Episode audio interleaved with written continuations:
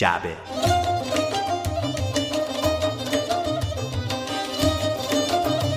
این جعبه شماره 11 است که میشنوید. عنوان این پادکست من کوروش کبیر.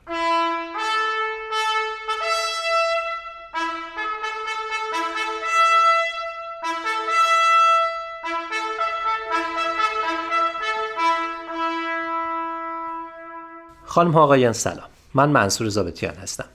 کوروش از جمله شخصیت هایی که ایرانیان احترام زیادی براش قائلن. حتی مخالفین تاریخ پادشاهی ایران کوروش رو یک استثنا می‌دونن. نام او با عبارت حقوق بشر پیوند خورده و برای بسیاری نماد عدالتخواهی و دموکراسیه. با این حال اطلاعات اغلب ایرانی ها از او در حد هیچه. این پادکست قصد داره تا اطلاعات مربوط به کوروش رو از لابلای کتاب ها و اسناد تاریخی بیرون کشیده و برای شما روایت کنه. طبیعیه که راستی آزمایی بعضی از این روایت ها کار دشواریه اما دست کم ما رو با یک داستان مشخص درباره معروفترین پادشاه ایرانی آشنا می‌کنه. خانم آقایان این شما و این جعبه شماره 11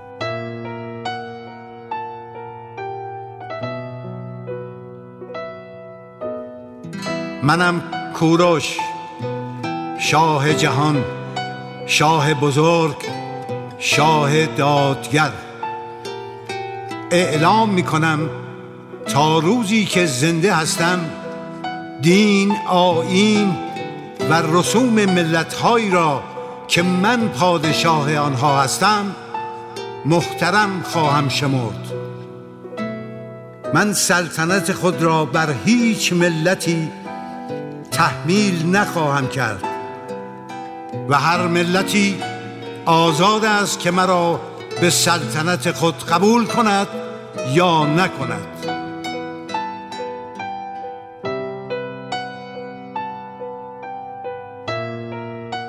قبل از اینکه به سراغ خود کوروش بریم باید کمی البته نه کمی یکم بیشتر از کمی عقب بریم و به تبار کوروش نگاهی بندازیم. در سالهای 900 تا 700 پیش از میلاد بخش عمده ای از سرزمین ایران تحت حکومت مادها اداره می‌شد. مادها حکومتی مقتدر رو با مرکزیت غرب ایران تشکیل داده بودند و پایتختشون حکمتانه یا به عبارت دیگه اکباتان بود. همین همدان امروزی. حکومت مادها رو چهار پادشاه به صورت پی در پی اداره کردند. دیاکو، فرورتیش، هوخشتره و اشتویگو یا به تعبیری دیگه آژیده هاک. حکومت ماد متشکل بود از شاهک نشین های کوچکتر که خراجگزار حکومت مرکزی بودند و این حاکمان یا به عبارتی پادشاهان کوچکتر رو شاه ماد تعیین می‌کرد. دیاکو بنیانگذار حکومت ماد هخامنش رو به عنوان پادشاه منطقه پارسه و انشان تعیین کرد. پارسه جایی که امروز منطقه فارس و اطرافش است و انشان هم در واقع خوزستان امروزیه. بعد از هخامنش پادشاهی انشان و پارس به پسرش چیش پیش رسید و پس از مرگ چیش پیش پادشاهی این دو منطقه میان دو پسر او تقسیم شد. پادشاهی منطقه پارس به آریارمنه واگذار شد و پادشاهی منطقه انشان به کوروش یکم که البته کوروش یکم هیچ ربطی به کوروش کبیر نداره و کوروش کبیر در واقع کوروش دوم به حساب میاد. فعلا حکومت پارس رو کنار بگذاریم و اشاره کنیم که بعد از مرگ کوروش یکم حکومت انشان به کمبوجیه اول می‌رسه کمبوجیه اول چه کسیه؟ پدر کوروش کبیر حالا همینجا سب کنید تا بریم سری به حکمتانه و کاخ آژیده هاک بزنیم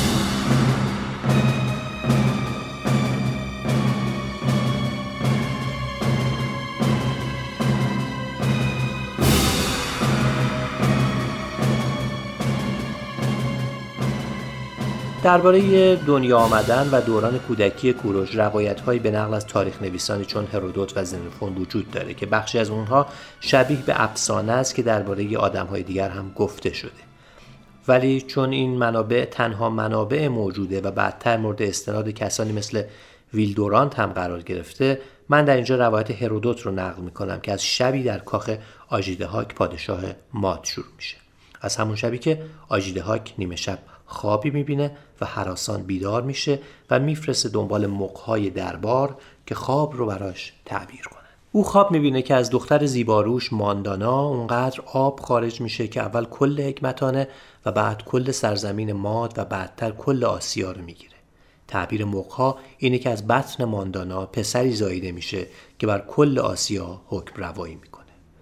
این تعبیر آجدهاک رو نگران می‌کنه و بنابراین تصمیم می‌گیره به جای اینکه دخترش رو به یکی از شاهزاده های ماد بده اون رو از سرزمین مادری دور کنه تا مبادا ازدواج با دختر پادشاه شاهزاده داماد رو به طمع دستیابی به پادشاهی کشور بندازه. آجدهاک ماندانا رو به سرزمین انشان میفرسته تا به همسری کمبوجیه پسر کوروش اول در بیاد که خراجگزار و فرمانبردار مطیع آجدهاک بوده. چند وقت بعد خبر می‌رسه که ماندانا بارداره و دوباره در شبی دیگه آجدهاک کابوس دیگه ای می‌بینه. او این بار می‌بینه که از دخترش درخت انگوری رشد می‌کنه که باز تمام سرزمین ماد و آسیا رو می‌گیره. موقع این بار هم تعبیری مشابه می‌کنن و تاکید می‌کنن که نوه او جهان رو تسخیر می‌کنه. چند وقت بعد ماندانا پسری به دنیا میاره که به احترام پدر کمبوجیه اسمش رو کوروش می‌گذارن. آجدهاک ماندانا و کوروش رو به حکمتانه احضار می‌کنه و در اونجا کوروش رو از مادر جدا می‌کنه و اون رو به دست وزیر مشاورش هارپاک میسپاره و ازش می‌خواد که کوروش رو سر بنیست کنه. ماجرا داره خیلی دراماتیک میشه. پس یک کم صبر کنید.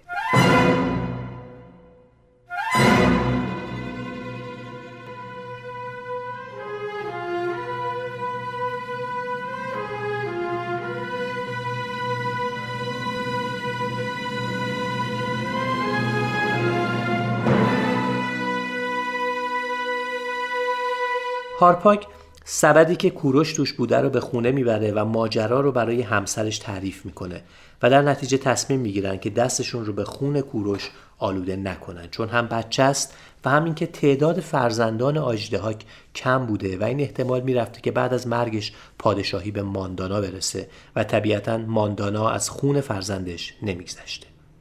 بنابراین کوروش رو به یکی از چوپانان شاه به نام مهرداد میسپارن و ازش می‌خوان که کوروش رو در کوه رها کنه تا طعمه حیوانات وحشی بشه. مهرداد نوزاد رو به خونه می‌بره و مهر کوروش به دل زن چوپان میفته و از شوهرش می‌خواد که کوروش رو پیش خودشون نگه دارن و به جاش نوزادی رو که اون همون روز مرده به دنیا آورده در کوه رها کنن. این اتفاق میفته و بدین شکل کوروش زنده میمونه. اما برای اینکه بفهمیم که کوروش چطور زنده موندنش کشف میشه هرودوت ما رو 7 8 سال جلوتر می‌بره و با صحنه ای از بازی کوروش و چند کودک دیگه روبرو می‌کنه. بچه ها ظاهرا از فرزندان هر قشری هستند و می‌خوان پادشاه بازی کنند اونا کوروش رو به عنوان شاه انتخاب می‌کنن و او شروع به دستور دادن می‌کنه. یکی از کودکان که فرزند یکی از بزرگانه از دستورات کوروش پیروی نمی‌کنه و کوروش شروع به تنبیه کردن او می‌کنه. پسرک شب ماجرا رو برای پدر روایت می‌کنه و پدر که دست راست آژیده ها که به دادخواهی پیش اون میره و میگه که ببین اوضاع چقدر خرابه که در روزگار تو فرزند یک چوپان پسر یک امیرزاده رو مضروب می‌کنه. آژیده هاک مهرداد و کوروش که در اون موقع همون و پسرش چوپان صدا می‌کردن رو فرا می‌خونه و از کوروش می‌پرسه که چطور جرأت کرده با فرزند وزیر اون چنین بکنه. کوروش میگه که اون خطایی نکرده و اونها خودشون اون رو به عنوان شاه برگزیدن. پس باید از اون پیروی می‌کردن. این پاسخ هوشمندانه شاه رو قانع می‌کنه ولی در این حال این میزان هوش و همچنین شباهت انکار نشدنی پسرک با ماندانا او را به شک وامی داره که مبادا اون کوروش باشه. پس به دنبال هارپاک میفرسته و اونو مجبور به اعتراف می‌کنه. هارپاک ماجرای واگذاری کوروش به چوپان رو تعریف می‌کنه و خلاصه راز از پرده بیرون میفته آجیده هاک به هارپاک میگه که پس امشب در جشنی که به مناسبت زنده موندن کوروش برگزار میشه شرکت کنه. اینجا هرودوت یک خورده قصه دیگه هم تعریف می‌کنه و اون اینکه آجیده هاک دستور میده کباب ویژه و لذیذی برای هارپاک تهیه کنند و وقتی هارپاک اون شب کباب رو می‌خوره آجیده هاک ازش می‌پرسه کبابی که چنین لذیذ بود می‌دونی با چه گوشتی پخته شده؟ و بعد دستور میده ظرفی رو نزد هارپاک بیارن که سر و دستان پسر نوجوان هارپاک در اون بوده. و اون می‌فهمه که گوشت کباب گوشت پسرش بوده که به جرم نافرمانی پدر قربانی شد.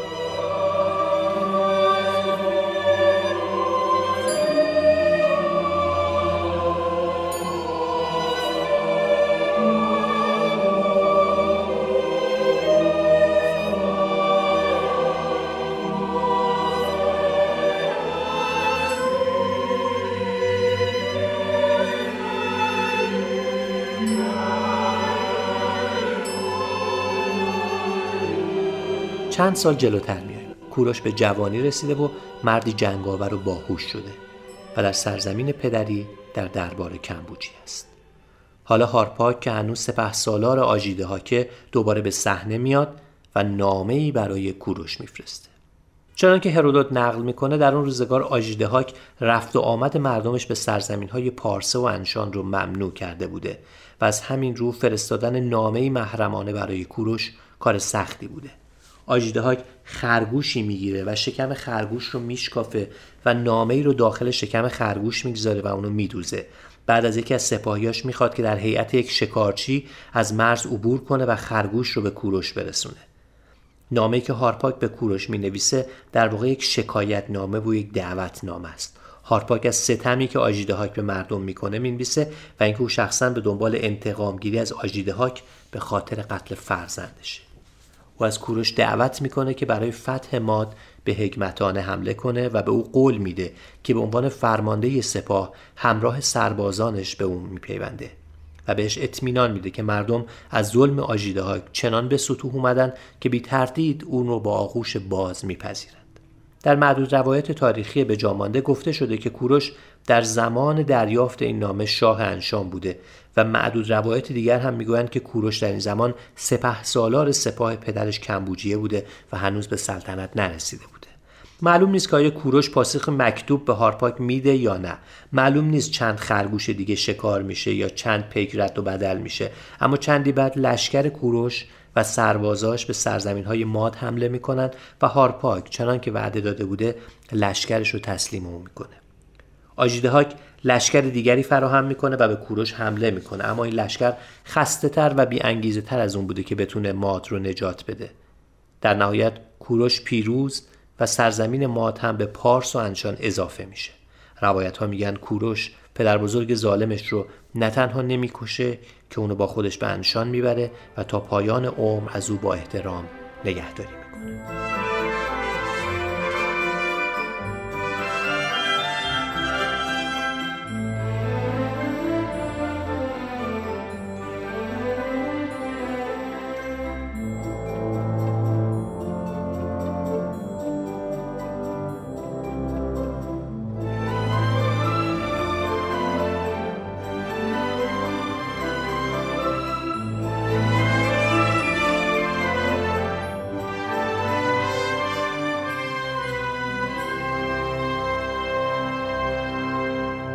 با سقوط آجیده هاک بعض از متحدین ماد که دولت مرکزی رو ضعیف می‌دیدند پیمان همکاری با ماد رو نقض کرده و سر به شورش برداشتند. نخستین دولت دولت ارمنیان بود که اعلام استقلال کرد. کوروش می‌دونست که مقابله نکردن با این خودمختاری می‌تونه به از هم پاشیدگی سرزمین متحد ماد و انشان و پارس بیانجامه. پس سپاهی آماده کرد و به سرزمین ارمن تاخت. پادشاه ارمن به همراه همسران و کنیزاش و بخش بزرگی از خزانه گریختند اما کوروش اونها رو در دره محاصره کرد و پس از دستگیری شاه ارمن رو در دادگاهی به محاکمه کشید.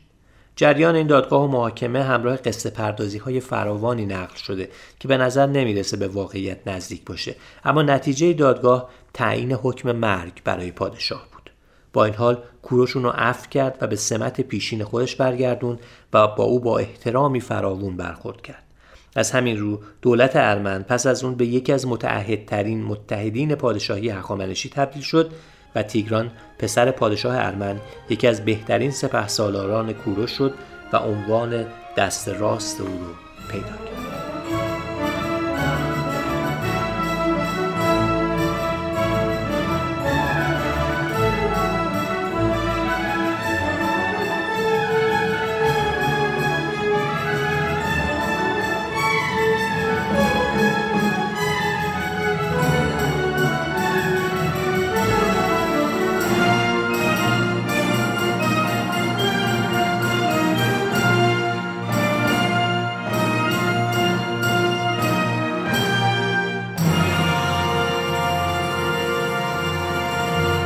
سه سال پس از این واقعه آوازه حکمرانی کوروش و آبادی سرزمین پارس به سرزمین های دیگر رسیده بود. این مسئله حاکمان قدرتمند سرزمین های اطراف رو هم به سودای فتح پارس مینداخت و هم اونها رو نگران می‌کرد که مبادا سرزمین اونها مقصد بعدی فتح کوروش باشه. یکی از این حاکمان نگران کروزوس روای لیدیه بود. لیدیه سرزمین پهناور و آبادی بود که اگر حدود امروزی اونو بخوایم بدونیم باید بگیم منطقه ازمیر ترکیه است. کروزوس به همراه سوار نظام خود به شرق حمله کرد و بعد از فتح شهر کاپادوکیا با لشکر کوروش که از طریق ارمنستان به منطقه اومده بود درگیر شد. لشکر کوروش لیدی ها را مجبور به عقب نشینی کرد و اونها به پایتخت خود سارد برگشتند. چند ماه بعد با وجود زمستان سرد منطقه کوروش به سارد حمله کرد و شهر رو به محاصره درآورد چندی بعد سپاهیان ایران تونستند از دژهای محکم سارد مخفیانه وارد شهر بشن و سارد و در نتیجه لیدیه رو به تصرف خودشون در بیارن. جالبه که میگن در جنگ بین سوار نظام ها کوروش دست به یک تاکتیک ویژه زد. او که می‌دونست اسب ها از هیکل و بوی شطور بدشون میاد لشکری از شطورها را پیشا پیش سپاه را انداخت که همین تاکتیک باعث فرار اسب های لشکر کروزوس شد.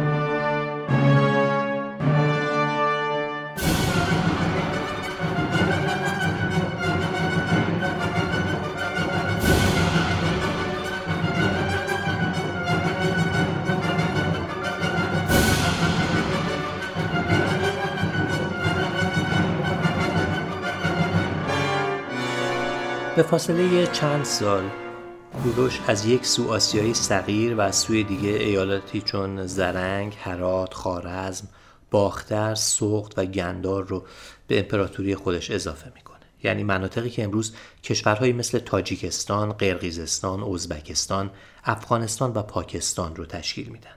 اما نقطه عطف فتوحات کوروش رو باید در سال 539 پیش از میلاد و فتح بابل دونست.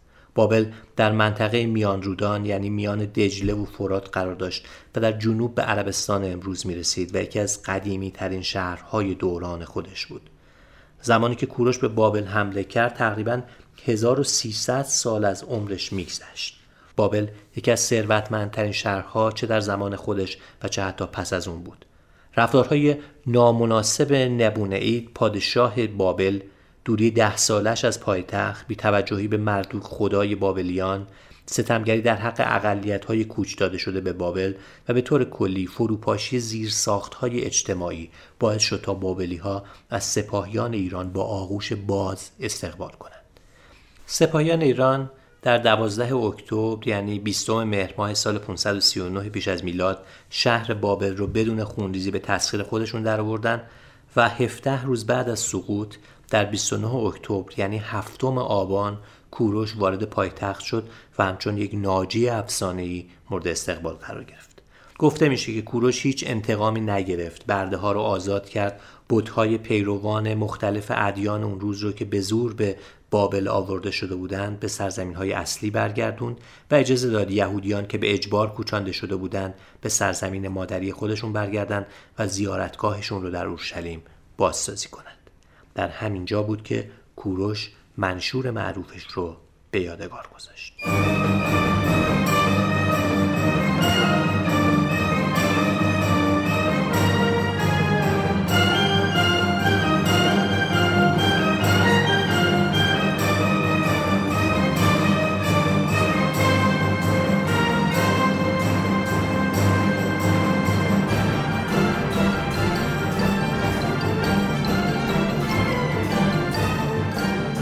با فتح بابل کوروش سودای گسترش امپراتوری ایران تا سرزمین مصر رو داشت و اتفاقا یکی از دلایلی که یهودیان رو به سرزمین مادریشون برگردوند این بود که در زمان مختزی پایگاه های محکمی در نزدیکی مصر در فلسطین و سوریه داشته باشه. البته این یک نظری است. عمر کوروش کفاف به سمر نشستن این استراتژی رو نداد و سالها بعد جانشینانش تونستن این آرزوش رو عملی کنند روایات قابل اعتماد و دقیقی درباره مرگ کوروش وجود نداره.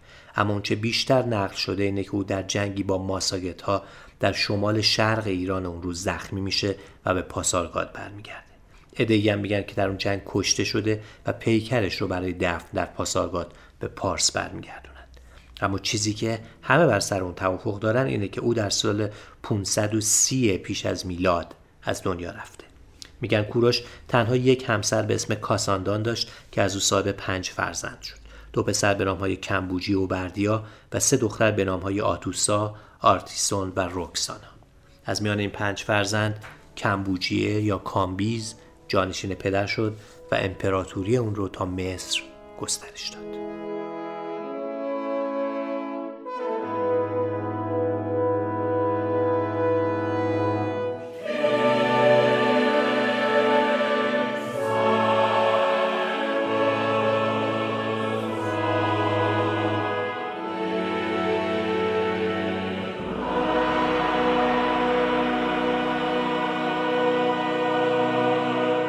موسیقی که در این بخش از پادکست تا به اینجا استفاده شد برگرفته از پویم سمفونی کوروش ساخته لوریس چکنواریان بود. او درباره کوروش چنین میگه.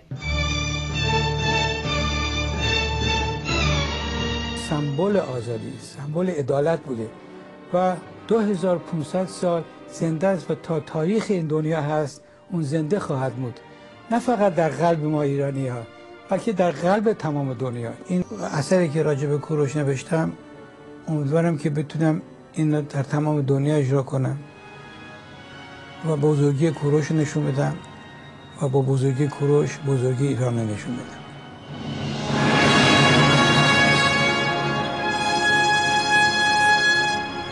هیچ نظریه دقیقی درباره معنای نام کوروش وجود نداره یک نظریه این نام را از ریشه هند اروپایی به معنای خار کننده دشمن می‌دونه ولی این نظریه اونقدر نظریه محکمی نیست.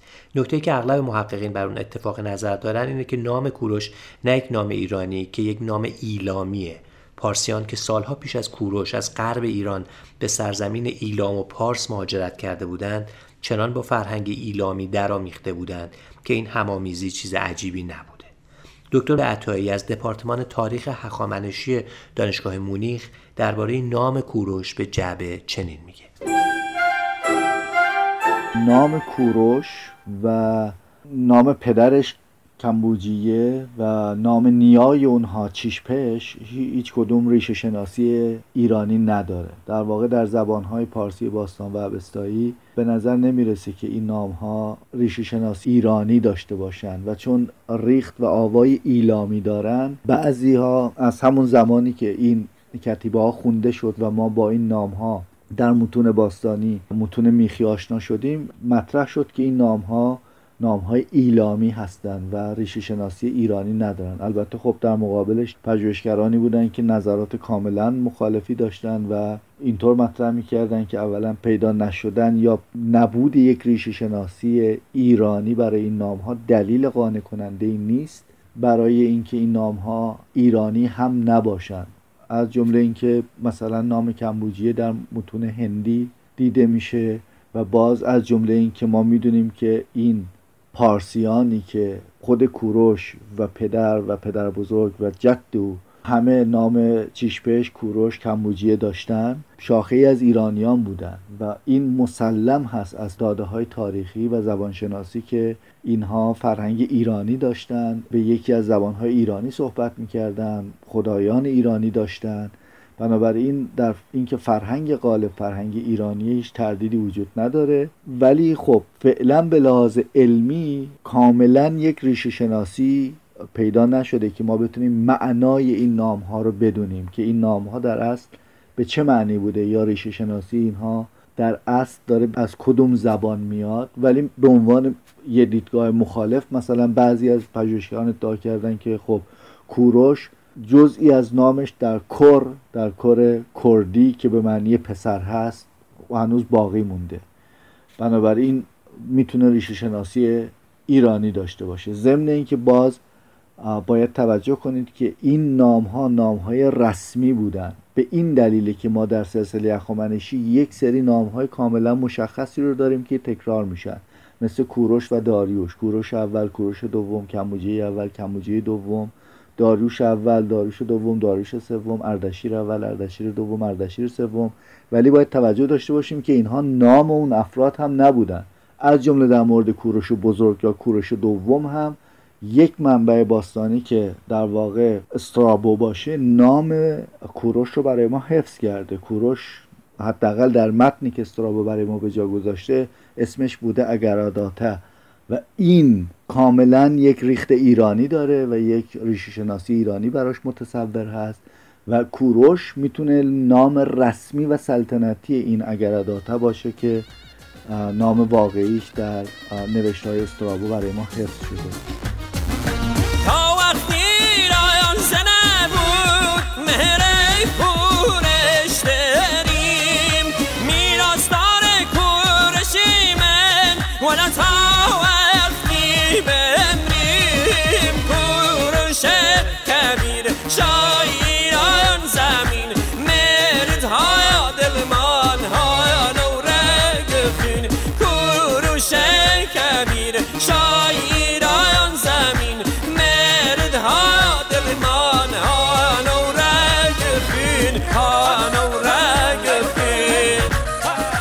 گستردگی نام کوروش بین مردان ایرانی میان متولدین دهه چهل تا نیمه دهه پنجاه بیشتره و امروزه با وجود توجه بیشتر جامعه ایرانی به کوروش نام او بین پنجاه نام محبوب پدران و مادران ایرانی دیده نمیشه.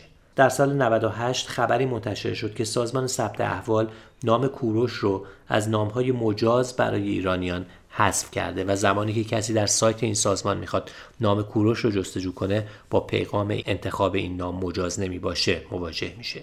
مسئولین ثبت احوال این ادعا رو رد کرده و دلیل اون رو مشکلات سیستمی و انفرماتیکی قلمداد کردند. دلیل هرچه بود این مشکل حل شد و حالا ایرانیان مجازن که نام کوروش رو برای پسران خودشون انتخاب کنند.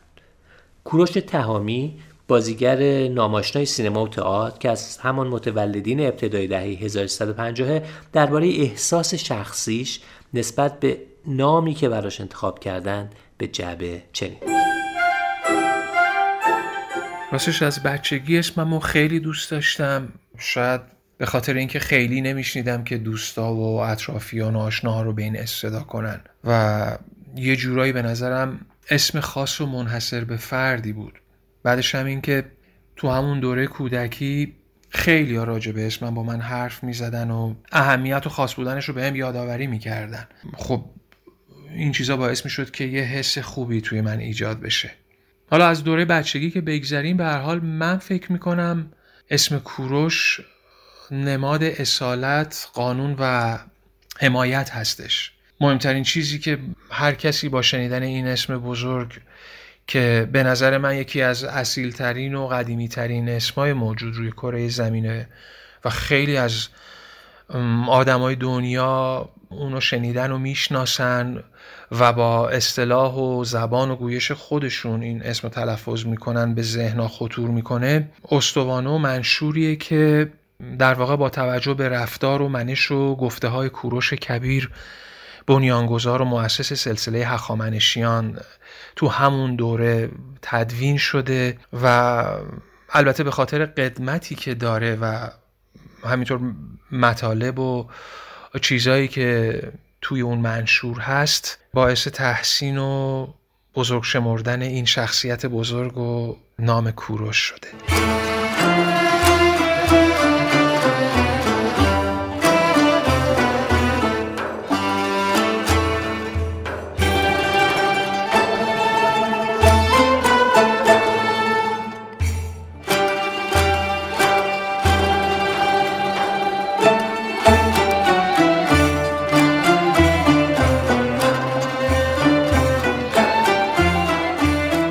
وقتی درباره کوروش صحبت می‌کنیم نمی‌تونیم به نظریاتی که رد پای کوروش رو در کتابهای آسمانی دنبال می‌کنه اشاره نداشته باشیم.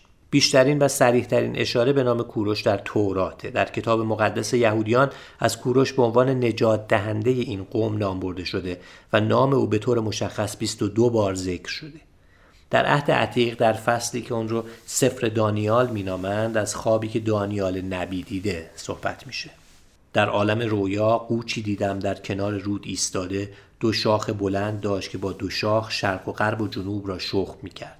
سپس فرشته نازل شد و خواب را چنین تعبیر کرد که آن قوچ زلقرنین است. او نماینده اتحاد دو کشور ماد و پارس می باشد یک پادشاه قوی بر این دو کشور سلطنت می کند و هیچ دولتی قادر به مقاومت در برابر او نخواهد بود. در کتاب ازرا هم از قول خداوند آمده هان نگاه کنید من عقاب شرق را فرا خواندم. من این مرد را که از سرزمین دور میآید و خوشنودی مرا فراهم می کند فرا خواندم و در چندین جای دیگر هم از کوروش به عنوان عقاب نام برده شده و جالبه که نقش پرچم کوروش هم عقابی با بالهای باز بوده. در آیات 82 تا 97 سوره کهف در قرآن مجید درباره شخصی به نام زلقرنین صحبت می شود که بعضی از مفسرین و مورخین معتقدند که او همان کوروش پارسی است. خداوند در این آیه میفرماید و از تو درباره زلقرنین می‌پرسند. بگو به زودی بخشی از سرگذشت او را برای شما بازگو خواهم کرد. ما به او در روی زمین قدرت و حکومت دادیم و اسباب هر چیز را در اختیارش گذاشتیم. او از این اسباب پیروی و استفاده کرد تا به غروبگاه آفتاب رسید. در آنجا احساس کرد و در نظرش مجسم شد که خورشید در چشمه تیره و گلالودی فرو می رود. و در آنجا قومی را یافت. گفتیم ای زلقرنین یا آنان را مجازات می کنی و یا روش نیکویی در مورد آنها انتخاب می نمایی؟ گفت اما کسی را که ستم کرده است مجازات خواهیم کرد. سپس به سوی پروردگارش باز می گردد و خدا او را مجازات شدیدی خواهد کرد. و اما کسی که ایمان آورد و عمل صالح انجام دهد پاداشی نیکوتر خواهد داشت. و ما دستور آسانی به او خواهیم داد. باز از اسباب مهمی که در اختیار داشت استفاده کرد. و همچنان به راه خود ادامه داد تا به میان دو کوه رسید و در کنار آن دو کوه قومی را یافت که هیچ سخنی را نمیفهمیدند و زبانشان مخصوص خودشان بود. آن گروه به او گفتند ای ذوالقرنین یعجوج و معجوج در این سرزمین فساد می کنند آیا ممکن است ما هزینه ای برای تو قرار دهیم که میان ما و آنها صدی ایجاد کنی؟ زلقرنین گفت آنچه پروردگارم در اختیار من گذارده بهتر است از آنچه شما پیشنهاد می کنید مرا با نیرویی یاری دهید تا میان شما و آنها صد محکمی قرار دهم. قطعات بزرگ آهن برایم بیاورید و آنها را روی هم بچینید. تا وقتی که کاملا میان دو کوه را پوشانید گفت در اطراف آن آتش بیفروزید و در آن بدمید. آنها دمیدند تا قطعات آهن را سرخ و گداخته کرد. گفت اکنون مثل مذاب برایم بیاورید تا بر روی آن بریزم. سرانجام چنان صد نیرومندی ساخت که آنها طایفه یعجوج و معجوج قادر نبودند از آن بالا روند و نمی توانستند نقبی در آن ایجاد کنند. آنگاه گفت این از رحمت پروردگار من است. اما هنگامی که وعده پروردگارم فرا رسد آن را در هم میکوبد و وعده پروردگارم حق است.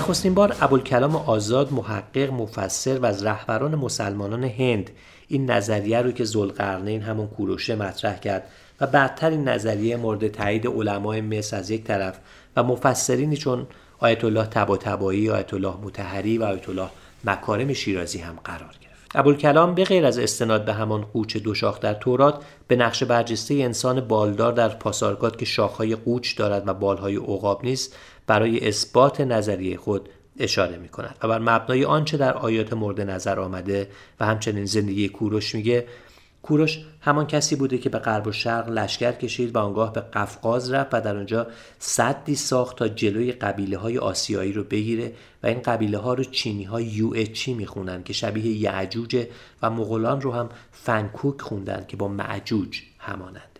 در اینکه چرا کوروش رو ذوالقرنین هم گفتن روایات و افسانه های دیگری هم رواج داره. از جمله اینکه میگن کوروش دو قرن زندگی کرد یا اینکه میگن یک بار ضربتی به طرف راست سر او خورد. درگذشت و باز زنده شد. اینه که در سرش دو برجستگی مثل دو شاخ وجود داشت و اون رو از این جهت ذوالقرنین میگن بچه تصمیه دیگه اینه که تاج سلطنتش دو تا شاخ بوده یا اینکه چون دو طرف دنیا یعنی شرق و غرب جهان رو گرفت اون رو به این اسم خوندن. همینطور گفتن چون دو گیسو در دو جانب سرش بوده و یا اینکه چون خداوند نور و ظلمت رو مسخر اون کرده به ذوالقرنین میگن. البته بعضی از مفسرین هم هستند که تشابه ذوالقرنین به کوروش رو از اساس اشتباه می‌دونن و معتقدند که ذوالقرنین یکی از پیامبران الهی بوده که ارتباطی با تاریخ پارس نداره منم کوروشم پادشاه جهان.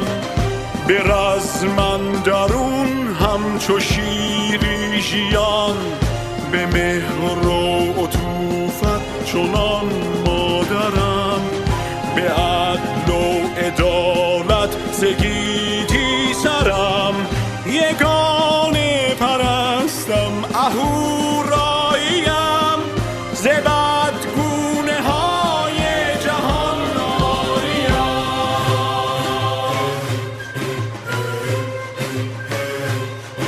به من شور گلگون بدی سوختم. لبان ددان را به هم دوختم. یگانه به ظلم جهان تاختم. ره بردگی را برانداختم. چو خاکم همان شد که می‌خواستم چو گردی از این پهنه برخواستم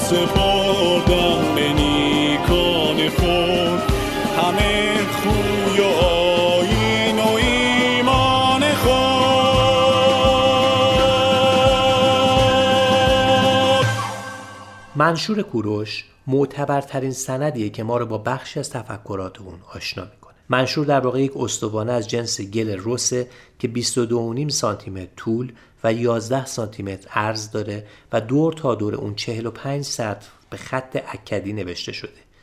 تحقیقات نشون داده که استوانه در سال 538 پیش از میلاد نوشته شده و به سنت بابلی ها پای یکی از بناهای ساخته شده در آن زمان به امانت گذاشته شده. این رسم بابلی ها بوده که نوشته ای از پادشاهان خودشون رو به یادگار در پی بعضی ساختمان ها امانت میگذاشتن تا آیندگان درباره پادشاهانشون بیشتر بدونن. بخش اصلی منشور کوروش اولین بار در سال 1879 توسط یک گروه باستانشناسی انگلیسی در کاوشی از نیایشگاه اسگیله که از معابد مردوک خدای بابل بود پیدا شد و در اختیار موزه بریتانیا قرار گرفت. این بخش از منشور شامل 35 خط اول منشور می‌شد که چند جای اون هم ناخوانا بود. حدود 90 سال بعد در 1970 یک باستانشناس در گنجینه الواح دانشگاه ییل ایالات متحده متوجه تکه کوچک از جنس گل رس میشه که روی اون به همون زبان اکدی چیزهایی نوشته شده و حدس می‌زنه که این باید قطعه گم شده منشور کوروش باشه. تحقیقات بعدی و ترجمه خطوط ثابت می‌کنه که این تکه در واقع خطوط 36 تا 45 منشور کوروشه. دانشگاه ییل از اون سال این قطعه رو به صورت امانت در اختیار موزه بریتانیا قرار داده. نوشته های روی منشور هم به دو بخش تقسیم میشه. بخش اول که چند خطی از اون هم به دلیل شکستگی ناخواناست از زبان بزرگان بابله اما بخش اصلی اون از زبان خود کوروشه. ترجمه فارسی این بخش از منشور کوروش رو با صدای فریدون فرهندوز بشنوید منم کوروش شاه جهان شاه توانا شاه بابل شاه سومر و اکد شاه چهار سوی جهان پسر کمبوجیه شاه بزرگ شاه شهر انشان. نوه کوروش شاه بزرگ شاه انشان. نبیره تایس په شاه بزرگ شاه شهر انشان. نهال جاودان پادشاهی که خاندان او را خدایان بابل دوست دارند که پادشاهی او را با کام دل می جستند در آن هنگام که من آشتی جویان درون بابل شدم و در زیر فریادهای شادی در کاخ فرمانروایان به فرمانروایی نشستم مردوک خدای بزرگ دل بزرگ مردم بابل را بر من گشود و من هر روز او را ستایش می کردم سپاه بیکران من در بابل پراکنده گشت و در سراسر سومر و اکد جایی بر دشمن نگذاشتم. مرکز بابل و پرستشگاه های آن را به پناه خیش گرفتم. مردم بابل را از بندگی که سزاوار آن نبودند رهایی بخشیدم. خانه های ویران آنها را ساختم. مردوک خدای بزرگ از کارهای من خشنود گردید و مرا کوروش شاهی که او را ستایش کرد و کامبیز فرزند تنی مرا و همه سپاه مرا مهر و بخشایش ارزانی داشت و ما همگی او را با شادی ستایش کردیم. همه پادشاهانی که در بارگاه ها به سر می بردند از همه سوی گیتی از دریای زبرین تا دریای زیرین همه مرا باج گران آوردند و در بابل پای مرا بوسیدند. تا شهرهای آشور و شوش و شهرهای آن سوی دجله که از دیر باز به جا بودند خدایانی را که در آنجا بودند به جای خیش باز آوردم و برای آنها پرستشگاه های پایدار ساختم. مردمان آنجا را گرد آوردم و خانه های آنها را باز ساختم. بادا خدایانی که من به جای خود بازگردانیدم هر روز برای من روزگار دراز و بخشایش بخواهند و به سرور من مردوک بگویند بادا کوروش پادشاه که تو را ستایش می کند و فرزند او کامبیز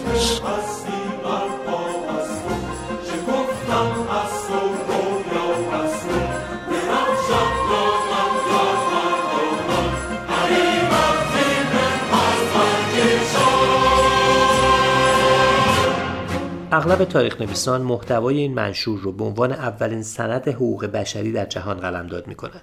گرچه این نظریه مخالفینی هم داره که معتقدند صدها سال پیش از کوروش هم اسنادی مبتنی بر رواداری فاتحان وجود داره. اما سازمان ملل متحد هم با توجه ویژه به این منشور و ترجمه اون به شش زبان در سال 1971 بر نظریه طرفداران منشور کوروش سهه گذاشت. منشور کوروش دو بار هم در ایران به نمایش درآمد. بار اول در سال 1150 در جریان جشن‌های 2500 ساله شاهنشاهی در ایران در موزه برج شهیاد به نمایش در اومد و بار دیگر در سال 1189 در موزه ایران باستان. در همین سال بود که در جریان رونمایی از منشور محمود احمدی نژاد رئیس جمهور وقت در نمایشی که قهرمانان آن کوروش و کاوه آهنگر بودند چفیه خود را از گردن باز کرد و به گردن کوروش انداخت این حرکت او در آن زمان بسیار مناقشه برانگیز شد.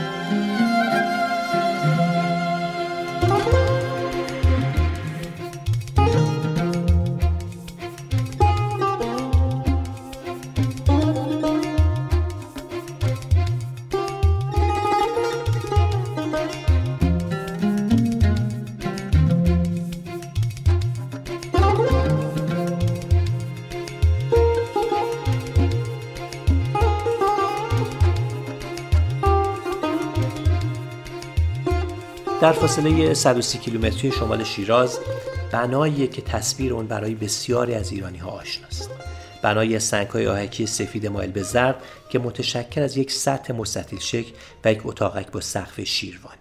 این بنا رو امروزه با نام پاسارگاد می‌شناسیم و اون رو مقبره کوروش می‌دونیم. پاسارگاد در واقع نام شهری در اون منطقه بوده متشکل از کاخها و باغها و منازل که حالا مقبره کوروش مهمترین بازمانده اونه. عدهای معتقدند که کوروش پیش از مرگ دستور ساخت این آرامگاه رو برای خودش داده بوده و بعضی دیگه هم ساخت اون رو به دستور کمبوجی جانشین کوروش می‌دونه تا قرن بیستم در هیچ منبع معتبری از پاسارگاد به عنوان آرامگاه کوروش یاد نشده. حتی تا اوایل قرن بیستم مردم منطقه و حتی بعضی جهانگردان فرنگی اون رو به عنوان مقبره مادر حضرت سلیمان پیامبر و به نام مشهد ام النبی میشناختند در زمان حمله اسکندر چند نفر از سپاهیان او به این بنا آسیب می‌زنند که گفته میشه اسکندر بر اونا خشم می‌کنه و دستور بازسازی اون رو میده. البته که به نظر نمی‌رسه چنین رفتاری از اسکندر. منطقی به نظر برسه در سالهای 620 یا 621 هجری قمری و در دوران حکمرانی عطابکان بر فارس با استفاده از ستونها و سنگهای کاخهای پاسارگاد مسجدی در کنار آرامگاه ساخته میشه که بقایای اون تا اواخر دهه 1340 باقی مونده بود. اما در سال 1350 و در حاشیه جشنهای 2500 ساله سنگهای مسجد به مکان اصلی خودش برمیگرده. دکتر کاوه منصوری معمار و محقق درباره معماری پاسارگاد اینطور میگه. چیزی که در مورد کوروش می‌دونیم این هستش که اون در جنگ با سکاها در حدود سال 530 میلادی کشته میشه. جنازه کوروش به پاسارگاد برمیگرده و در آرامگاهی که توسط خودش در پایتخت منحصر به فرد هخامنشیان در پاسارگاد ساخته شده بود دفن میشه. آرامگاه بنایی هستش بسیار ساده و فاقد تزیینات مرسوم در دوره هخامنشی که نمونه های متکلف اون رو می‌تونیم در آرامگاه های نقش رستم و کوه رحمت در تخت جمشید ببینیم. این بنا اولین و تنها بنایی هستش که توصیف اون در منابع یونانی اومده و از این نظر های اهمیت هستش. آرامگاه کوروش در گوشه جنوبی باغ شاهی پاسارگاد قرار داره. یک ساختار منحصر به فرد که یادآور شکل یک خونه هستش. وقتی به ساختار این در واقع اثر نگاه می‌کنیم دو بخش کاملا متمایز رو می‌تونیم تشخیص بدیم. یک سکوی شش پله‌ای سنگی و یک اتاقک تدفینی با سقف شیروانی که در بالای طبقه ششم این سکو قرار داره. طرحمایه بنا به نظر من از یک سو نشون دهنده تداوم سنت های ساخت زیگورات در بین النهرین و شوش هستش که نمونه اون رو می‌تونیم در زیگورات اور در بین النهرین و زیگورات چاغازنبیل در شوش ببینیم. و از طرف دیگه در واقع نشون دهنده نفوذ سنت های مصری در معماری هخامنشی هستش که البته نمونه های متأخرتر اون رو می‌تونیم در تخت جمشید ببینیم. گفته میشه که مستبه های سنگی که در مصر باستان منجر شدن به شکلگیری اهرام سلاسه می‌تونسته بخشی از در واقع ایده پردازی معماران هخامنشی برای ساخت این آرامگاه باشن. نکته جذابی که برای من این آرامگاه داره در واقع استقرار آرامگاه در بستر یک باغ و در جایی هستش که کوروش در اون زندگی می‌کرده. یعنی در واقع تداوم الگویی حیات ابدی کوروش در جایی که قبلا در هنگام زندگی توش حضور داشته. از این نظر شاید بتونیم آرامگاه کوروش رو اولین نمونه از باغ مزارهایی بدونیم که نمونه های متأخرتر اون رو در دوره اسلامی می‌تونیم در باغ مسلا یا در تاج محل ببینیم. از فارس تا دماوند از کاوه تا سیاوش از غیرت تهمتن تا اقتدار آرش. میراس توس کوروش تاریخ سرخ این خاک. ای از تبار خورشید ای آسمونی پاک.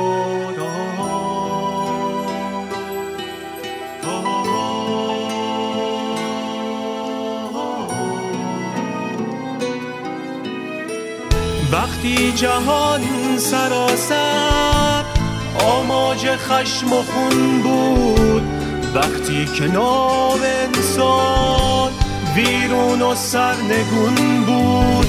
تو از سپیده گفتی از صلح و مهربونی. به دست تو بنا شدین مرز آسمونی.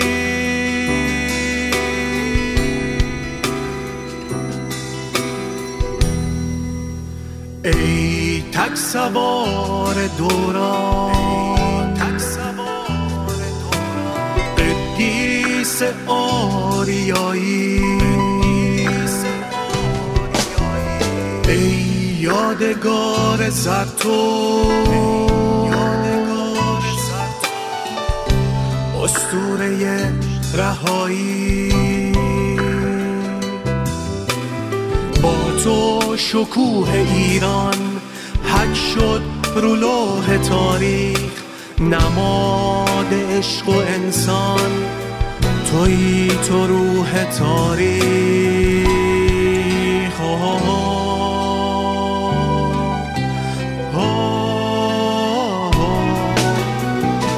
ای کوروش بزرگم من به تو قول صلح باشم تو این حراس مبهم. ای کوروش بزرگم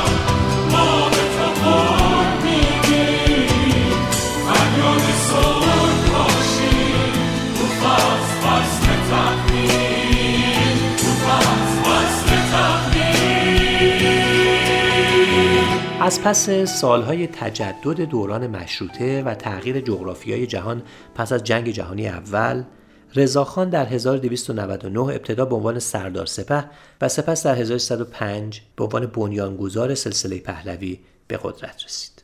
رضاشاه به دنبال هویت جدید برای ایران بود که مذهب در اون نقش عمده نداشته باشه.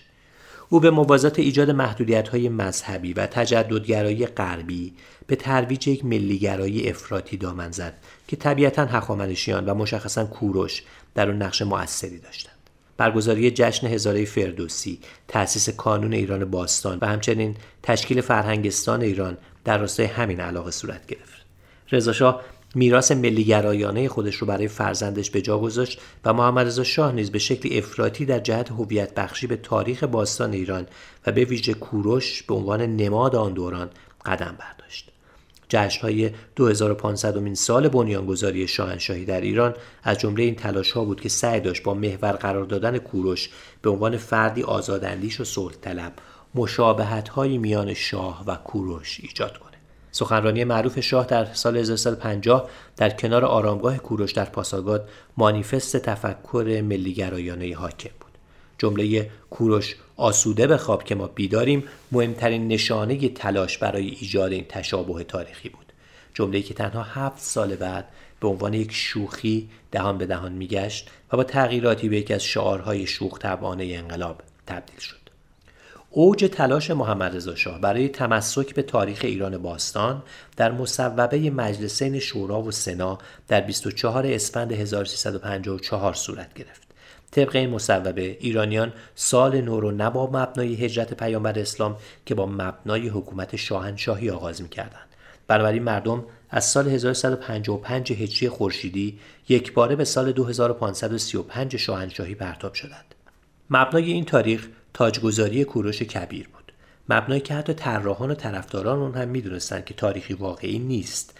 و چنان طراحی شده بود که سال 1320 که آغاز سلطنت محمد رضا شاه بود مطابق با سال 2500 شاهنشاهی می‌شد. و بنابراین همیشه دو رقم آخر تاریخ شاهنشاهی سالهای سلطنت محمد رضا شاه بود.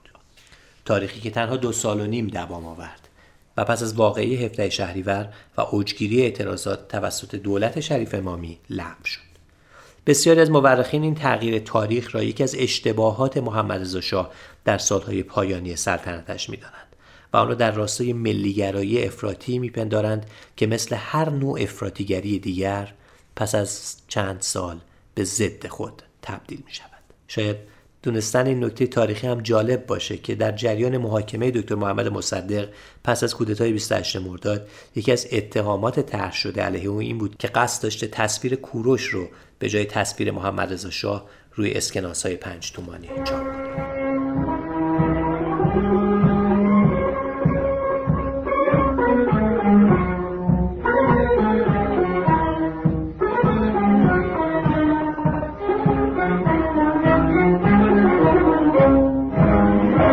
جان آدامز و توماس جفرسون دومین و سومین رئیس جمهور ایالات متحده که از اونها به عنوان پایگزاران آمریکایی نو نام می‌برند هر دو از دلدادگان کوروش بودند. جفرسون خود اعتراف کرده که برای تبیین یک آمریکای سکولار و نوشتن اعلامیه استقلال از نظریات کوروش که در کتاب کوروش نامه زنفون آمده استفاده فراوون برده. بسیاری دیگر سیاستمداران هم در سخنرانی های مختلف خود به کوروش و تأثیر اون بر تاریخ سخن گفتند یا خواهان ایجاد حکومتی روادارانه شبیه اون بودند. گرچه گاهی این حرفا خندهدار هم به نظر می‌رسه از جمله میشه به مقاله ای از بنیامین نتانیاهو در نشریه اسرائیل دیلی اشاره کرد که در اون دونالد ترامپ رو با کوروش کبیر مقایسه کرده خود آقای ترامپ هم در یکی از پیامهاش نقل قولی از کوروش آورده که بعدتر معلوم شد این جمله اساسا متعلق به کوروش نبود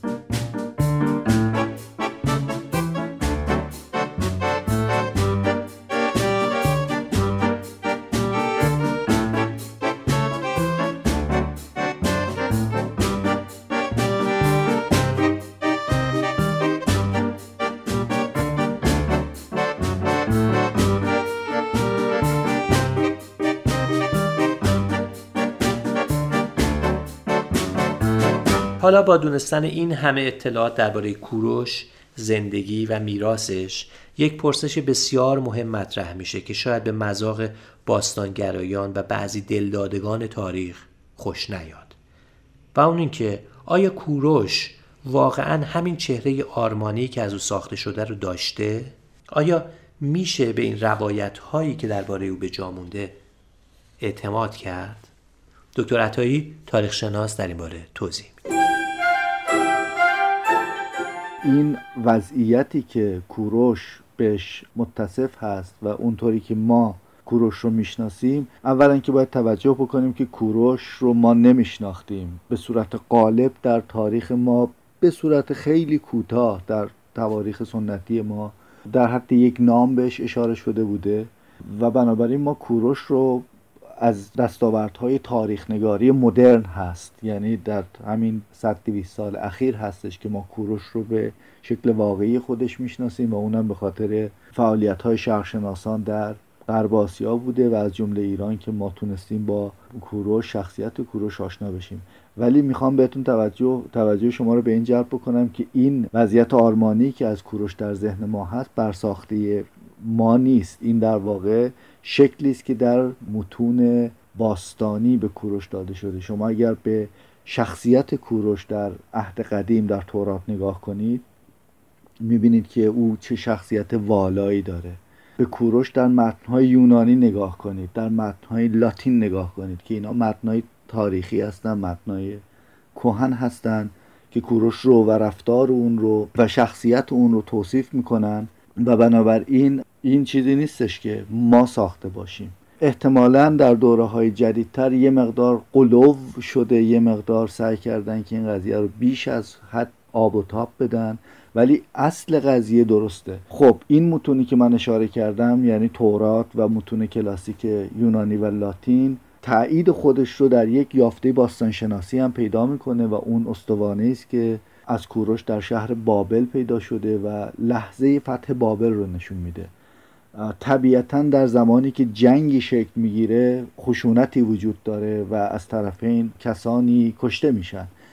موضوع مهم در باره رفتار کوروش در زمان خودش مربوط میشه به پس از فتح شهرها. یعنی زمانی که این شهرها اشغال میشن و گشوده میشن رفتاری است که متفاوت هست. کوروش با تمام پیشینیان خودش رفتار متفاوتی داشته. این شهرها رو از آن خودش می‌دونسته مردمانش رو از آن خودش می‌دونسته. بنابراین حفظ جان اونها حفظ ثروت اونها حفظ امنیت اونها رو وظیفه خودش می‌دونسته. در راستای شکل دادن به اون ایده گسترده ای که داشته که می‌خواسته شاهنشاهی رو درست بکنه. بنابراین نه این افسانه نیست. تمام متون باستانی که از زمان خود کوروش و در زمانهای بعد از اون که به او نزدیکتر بوده و از قول اقوام و ملل مختلفی که در جهان باستان او رو میشناختن یا آوازه او به گوشش رسیده بوده ما می‌دونیم که کوروش رفتار متفاوتی نسبت به فرمان روایان قبل از خودش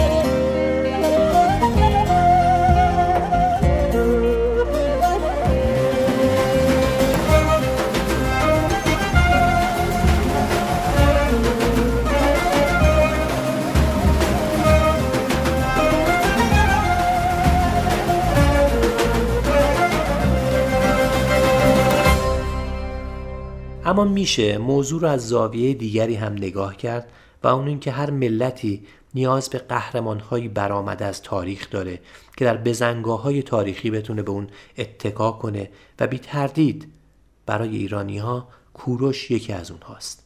چه حقیقت کوروش مطابق با چهره امروزیش بوده باشه و چه نباشه.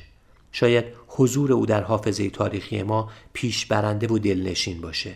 اما کار وقتی خراب میشه که بخوایم با اتکا به گذشته درخشان ایران از قافله پیشرفت جهانی عقب بمونیم. کوروش و دیگرانی شبیه به او به همان اندازه که می‌تونن برانگیزاننده و الهام بخش باشن می‌تونن ما رو دچار یک تکبر تاریخی کنن و در یک غرور ملی کاذب فرو ببرن. با احترام به کوروش و تاریخ ایران امیدوارم شنوندگان پادکست جعبه شماره 11 نگاهشون همیشه به آینده باشه. اما تاریخ رو فراوان بخونن با سپاس از اسماعیل باستانی برای صدا برداری تدوین این پادکست و همچنین کمک های همیشگی دوست عزیزم فرشید سادات شریفی که بدون حضورش انتشار این پادکست ها امکان پذیر نیست. من منصور زابتیان شما رو به خدا میسپارم. ما مردمانی عاشق کورا ما ما قوم در تاریخ جامانده جدا کدام از ما فقط یک بار؟ یک خط از آن تاریخ را خوانده. تا فخرمان فرهنگ دیروز است. انکار هر یک درد تسکین است. باید پذیرفت این حقیقت را. امروز ما فرهنگ این است.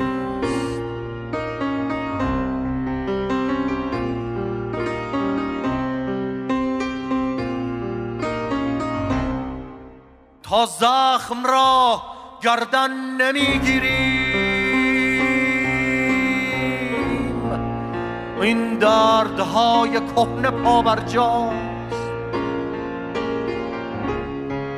ما بیشتر دنبال توجیهی این فرق ما با مردم دنیاست. جدا اگر ما فخر دنیایی. از مردم دنیا چه باید گفت؟ من میپذیرم. سخت بدبینم. تو جای من. از ما چه باید گفت؟ ما مردمانی عاشق کورا. قوم در تاریخ جا مانده.